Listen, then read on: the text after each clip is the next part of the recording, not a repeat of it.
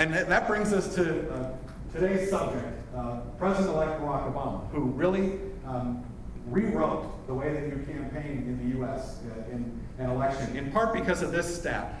All of the donations that he accumulated of less than two hundred dollars, sorry, um, forty-one percent of his, popular, his donor base was small donors, which was a, a level well beyond what anybody had done before, and which is why it makes him particularly interesting to me from an annual giving point of view, because we're that base of that pyramid, right?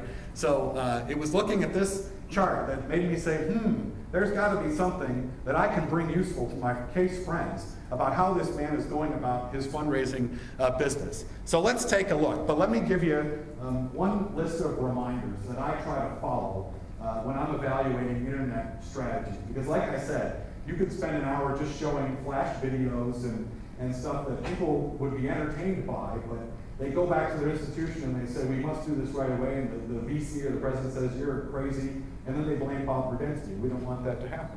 So here are the things that I try to remind myself uh, about in terms of what I think the internet offers us as value. And so whatever the next uh, new sexy trends are on the internet, I want you to keep this list in your head about how is this giving us something that we didn't have before. And we're going to go uh, subject by subject uh, as we go with these slides. But let me just give you a, a briefing on my list. Real-time immediacy. Uh, one of the things that the internet made possible, and, and Obama did this really well, was to, was to ask people to do something right now. Um, he could send out a, a text message that said, we're trying to raise five million dollars today, and won't you just hit reply on your mobile phone and contribute five dollars right now? That's something that, that, was, that we, we have a hard time doing with the phone-a-thon because we can't call everybody at once. Uh, anybody who's tried to edit a, a direct mail letter knows that, that can take two months just going through all the offices on your campus. Um, but all of a sudden, the internet now allowed me to engage people right away, ask them to do something right now. And what strategies does that offer us in an annual giving program? Um, related to that, fewer constraints than, than paper or phone. You know, some of those logistics are just hard to, to get together. Getting all the phones together in one room, um, getting all the materials we need for a paper mailing. All of a sudden now I don't have as much overhead with the internet. Strengthen networking. Uh, it's now potentially easier for me to engage volunteers around the world, to have graduates engage each other around the world um, in ways that were just not as easy when I could only afford to print an alumni magazine four times a year uh, or have so many events until my budget ran out in selected places. Now all of a sudden I can network the, the whole global community of my institution if I can just figure out how to use the internet to do that. A new canvas for the case for support.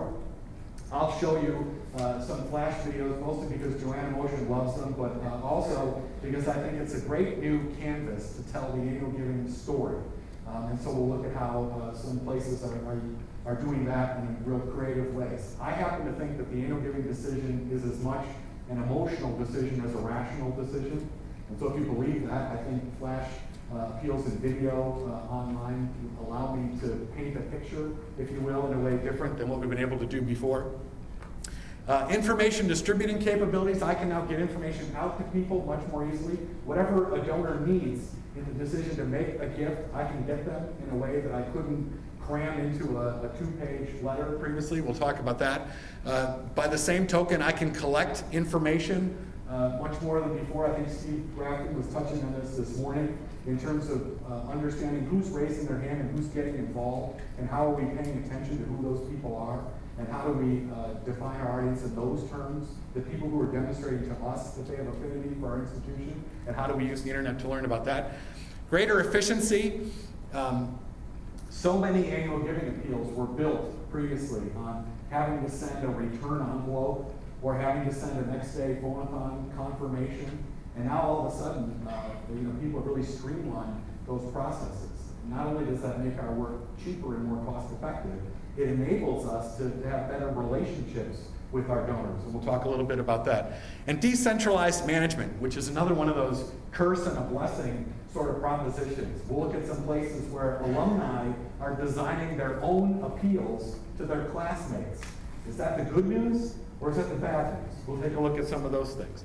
Okay, so that's, that's sort of my checklist of if, if I come across a new web example and it fits one of these criteria, then I say, okay, it can stay.